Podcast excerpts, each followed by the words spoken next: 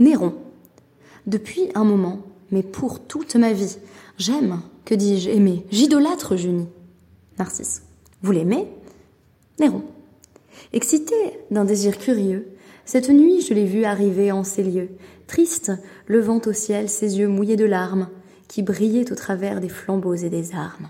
Belle, sans ornement, dans le simple appareil, d'une beauté qu'on vient d'arracher au sommeil. Jean Racine, Britannicus. Shalom à toutes et à tous, et bienvenue sur D A F Yomi, où nous fêtons, je l'annonce d'emblée, mon D A F d'anniversaire. Et oui, je n'ai pas de chance du tout, puisque cette année, pour mon vingt-sixième anniversaire, qui tombe le vingt-six septembre, nous étions en plein Roche-Hachana, de sorte que je n'ai pas reçu de petits messages gentils d'anniversaire, mais que après mon anniversaire, tout le monde avait oublié, et avant, personne n'y pensait, parce que tout le monde préparait Roche-Hachana. Donc, mon anniversaire est passé inaperçu, et je suis triste de n'avoir pas été couverte de cadeaux, comme je l'aurais pourtant souhaité. J'ai donc décidé de m'offrir à moi-même euh, ce cadeau d'anniversaire, qui n'est autre que euh, ce qui fut ma pièce préférée de Racine, mais dont j'ai en réalité un souvenir assez confus, parce que je ne l'ai pas lu depuis mes quatorze ans, et que euh, la dernière fois que j'ai eu euh, un contact avec Britannicus, c'était lorsque j'étais allée voir la pièce à la Comédie-Française. Je ne crois pas avoir été transportée euh, par l'interprétation. On a donc affaire à la quatrième grande tragédie du plus grand des tragédiens, Euh, et euh, l'auteur va prendre euh, l'histoire romaine pour sujet, c'est la première fois qu'il le fait.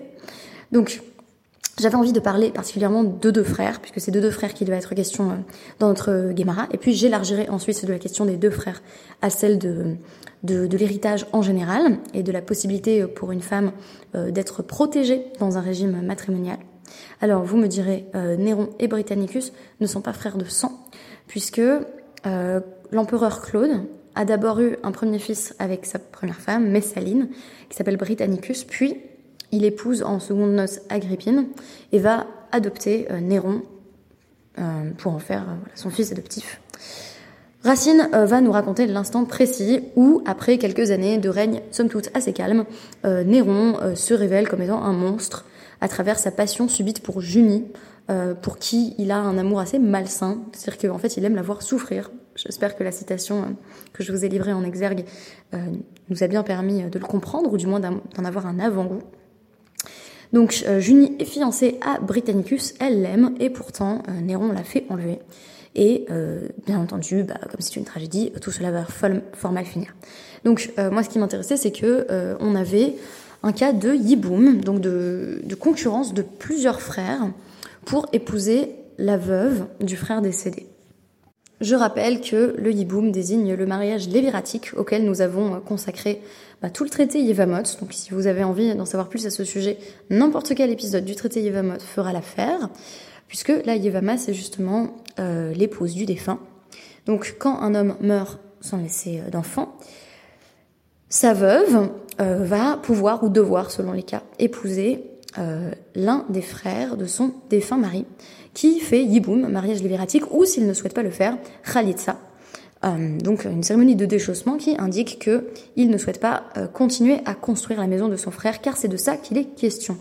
En effet, le Yavam, notre beau-frère, euh, devient véritablement une sorte de prolongement du premier mari décédé, et va donner euh, donc euh, un, un enfant à cette femme, si possible, à la veuve, qui euh, servira bah, d'enfant du premier frère, en fait. Alors ici, dans notre guémara, on a pour la première fois, euh, ou plutôt pour la deuxième fois, parce qu'il y a, il y a un premier cas qui a, qui a été cité euh, euh, au sujet de Pumbedita, je vais vous en dire plus dans un instant, où on nous dit que euh, on a des frères qui euh, peut-être ne, ne s'apprécient pas, ou en tout cas cherchent à se tourmenter l'un l'autre. Haou gavra denafla le Yevama be Mata Mehasya, ba achou le mifsela be gitamine.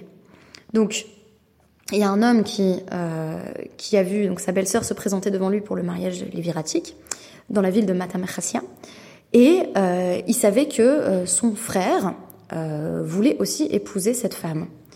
Et donc il s'est dit, eh ben je vais empêcher mon frère d'épouser la veuve en lui donnant euh, un guet, donc en l'épousant puis en lui donnant un contrat de divorce, de sorte que euh, elle ne pourra plus épouser. Euh, Elle ne pourra plus épouser son beau-frère, puisqu'il s'agit généralement d'une relation interdite, sauf dans le cas spécifique du euh, yiboum. Donc par exemple, une femme qui aurait déjà eu des enfants, si son mari meurt, elle a l'interdiction euh, d'épouser son beau-frère. Donc que se dit euh, ce frère ? Il se dit, bah, je vais, moi, euh, prendre les devants. Il n'a pas du tout envie d'épouser cette femme, hein. A priori, c'est pas vraiment deux hommes qui se battent pour une femme, c'est peut-être, comme on va le voir par la suite, deux hommes qui se battent pour un même héritage. Donc il se dit, eh ben voilà, je vais tout simplement euh, donner un, un acte de divorce à la veuve, et puis comme ça, elle sera euh, débarrassée euh, des exigences du mariage léviratique de son côté, et elle ne pourra plus épouser euh, mon frère, qui en est amoureux.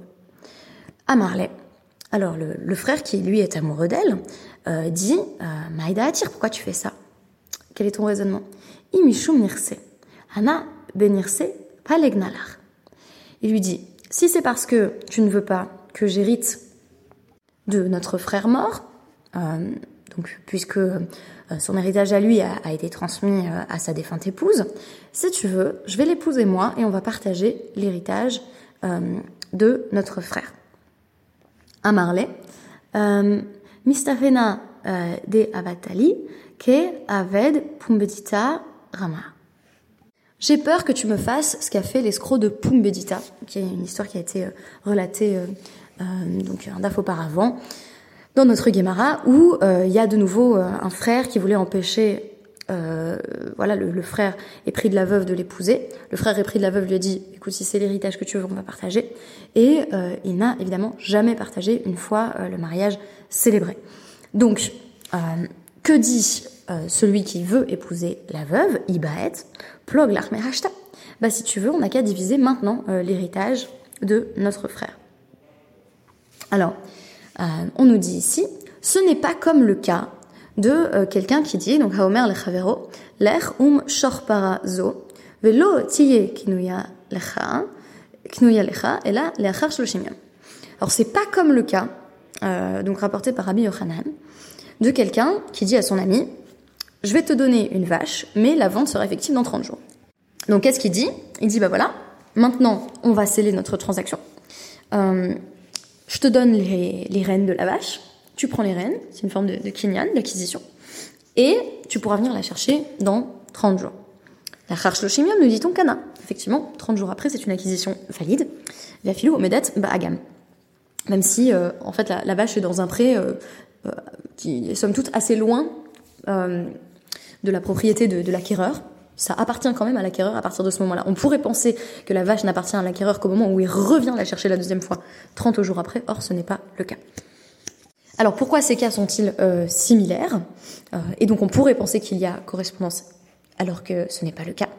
Parce que euh, quand le frère dit « ben viens, on divise maintenant », en réalité, comme il n'a pas encore épousé la Yevama, euh, l'héritage de son frère est encore entre ses mains à elle. Donc il est en train de dire « on n'a qu'à faire euh, une vente prospective, un partage prospectif ». C'est-à-dire qu'au moment où je suis mariée, euh, eh bien, euh, notre transaction euh, se concrétisera et donc euh, euh, tu pourras aller chercher l'argent à ce moment-là, comme le cas de quelqu'un qui dit bah, « je te vends ma vache pour dans trente jours ». Explication de Mar Baravashi, pourquoi ça marche pas, ce type de transaction. Hatam beyado, hacha lav beyado. Parce que dans un cas, celui qui vend, il, il possède la vache. Au moment où il dit, la vache sera à toi dans trente jours, elle est à lui.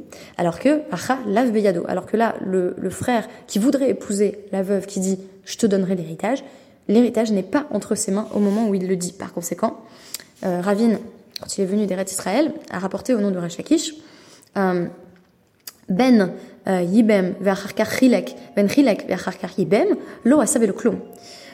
que un homme ait dit euh, donc euh, je je fais d'abord yiboum, donc j'épouse ma belle-sœur et ensuite je divise les biens de mon frère avec euh, donc de, de mon frère décédé avec mon autre frère, le frère vivant, ou alors qu'il ait dit euh, d'abord je divise et ensuite je ferai le mariage léviratique, lo asav le klum, ça ne marche pas dans tous les cas.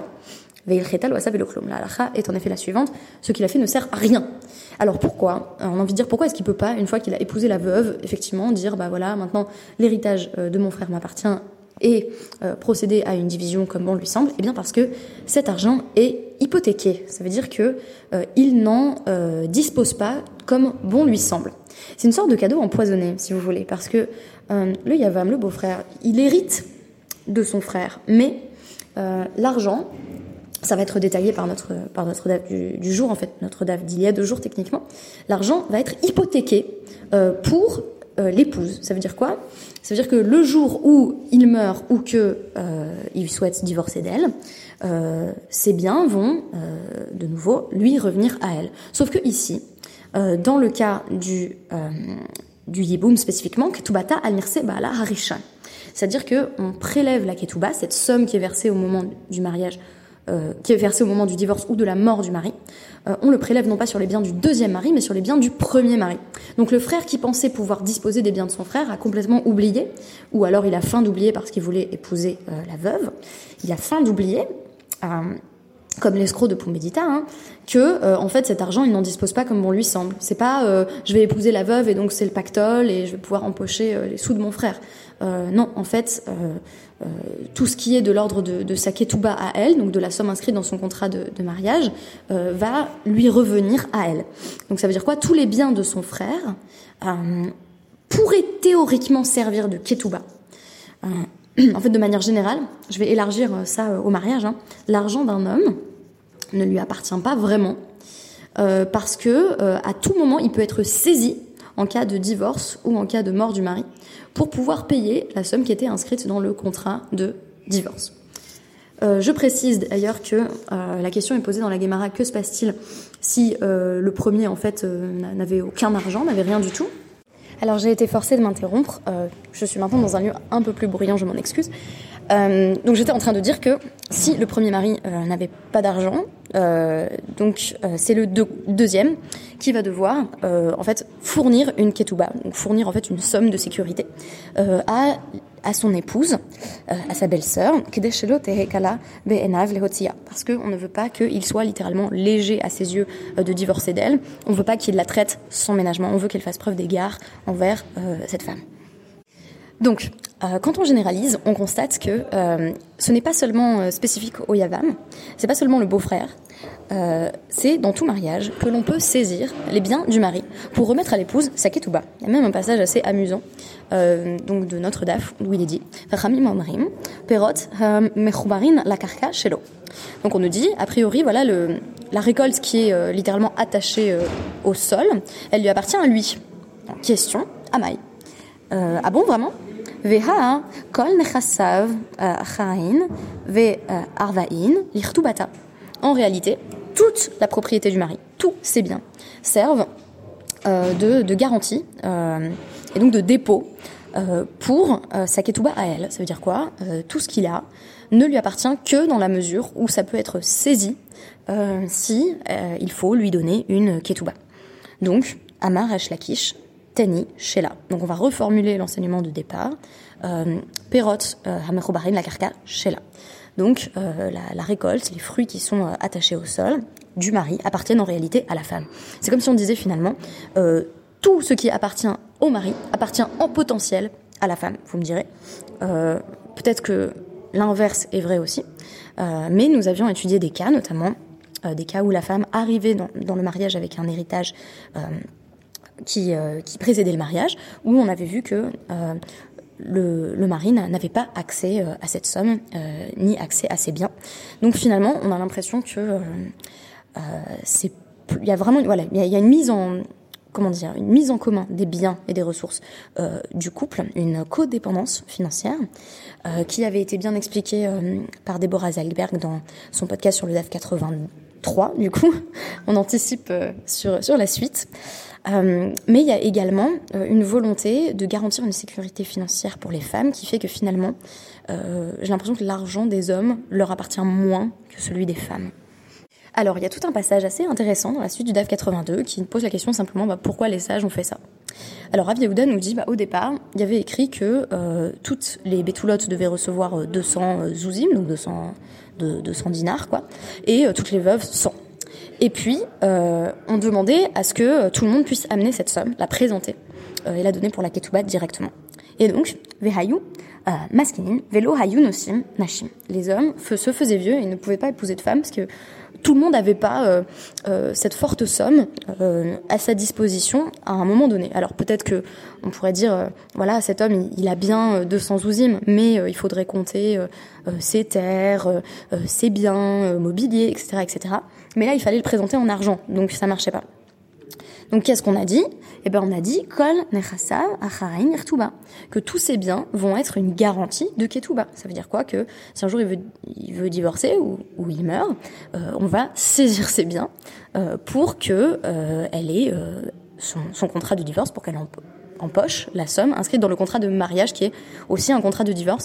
Euh, je noterai au passage qu'il y a pas mal de gens qui m'ont dit euh, mais le problème avec euh, Euh, la, la, la, la, la ketuba où on stipule, donc al-tenaï, où il y a des conditions où on stipule que, euh, euh, voilà, que en cas de euh, mari récalcitrant, par exemple, qui refuse de donner le guet, il y aura annulation rétroactive du mariage. Euh, il y a pas mal de gens qui m'ont dit, bah, ça donne l'impression que le mariage va se terminer.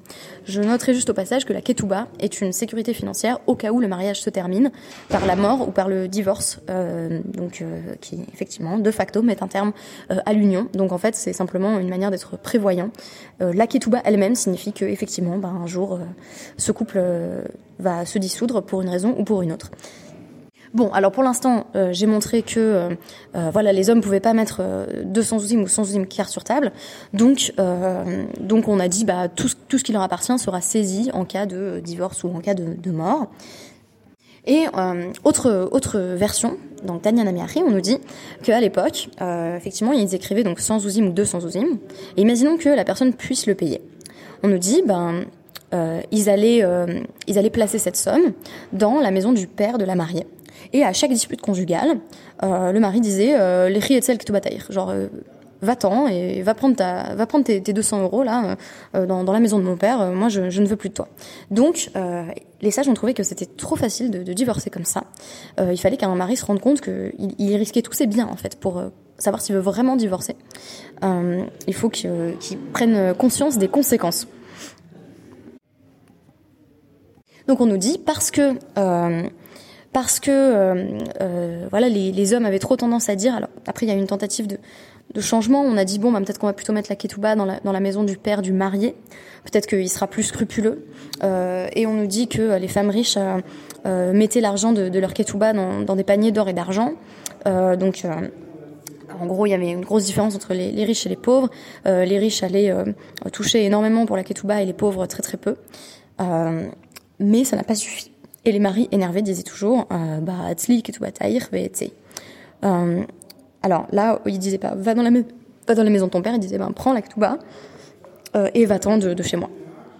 Donc ça n'a pas arrangé la situation. Ad sheba Shimon ben Shetach v'tiken, jusqu'à ce que Shimon ben Shetach fasse un décret chez Kotev là euh, qu'un homme doit écrire en fait euh, à, à sa femme dans sa ketuba euh, kol nekhasay achain l'irtubata. Tous mes biens peuvent servir de garantie et donc peuvent être saisis euh, si euh, je dois te verser ton contrat de mariage, que ce soit en cas de divorce ou en cas de mort. Donc tout homme doit se rendre compte qu'il est investi, euh, investi dans le couple bien sûr, mais aussi investi euh, financièrement. Et donc euh, voilà, il risque clairement euh, sa richesse euh, et tous ses biens, y compris, euh, y compris ses terres, y compris euh, euh, voilà les, les fruits qui poussent dans le sol comme nous l'avons étudié à travers le D A F. Donc finalement, euh, on dit souvent que le mariage est une institution, euh, surtout à l'heure actuelle avec les problèmes de guette. Euh, le mariage juif est une institution patriarcale qui vraiment, euh, voilà, et favorise pas les femmes, c'est le moins qu'on puisse dire. J'ai l'impression qu'à l'époque de la guémara, c'était exactement l'inverse, c'est-à-dire que le mariage était pensé pour la plus grande sécurité financière possible euh, des femmes, euh, quitte à ce que ce soit totalement au détriment du mari, comme dans euh, les cas que nous avons analysés aujourd'hui. Merci beaucoup, et je vous dis à demain, puisque demain nous allons étudier le D A F quatre-vingt-cinq. Alors on saute un petit peu, mais euh, voilà, euh, il fallait euh, que je reçoive un peu d'aide pendant Roche-Hachana pour euh, tenir le coup. Shana Tova, Gmar Khatima Tova.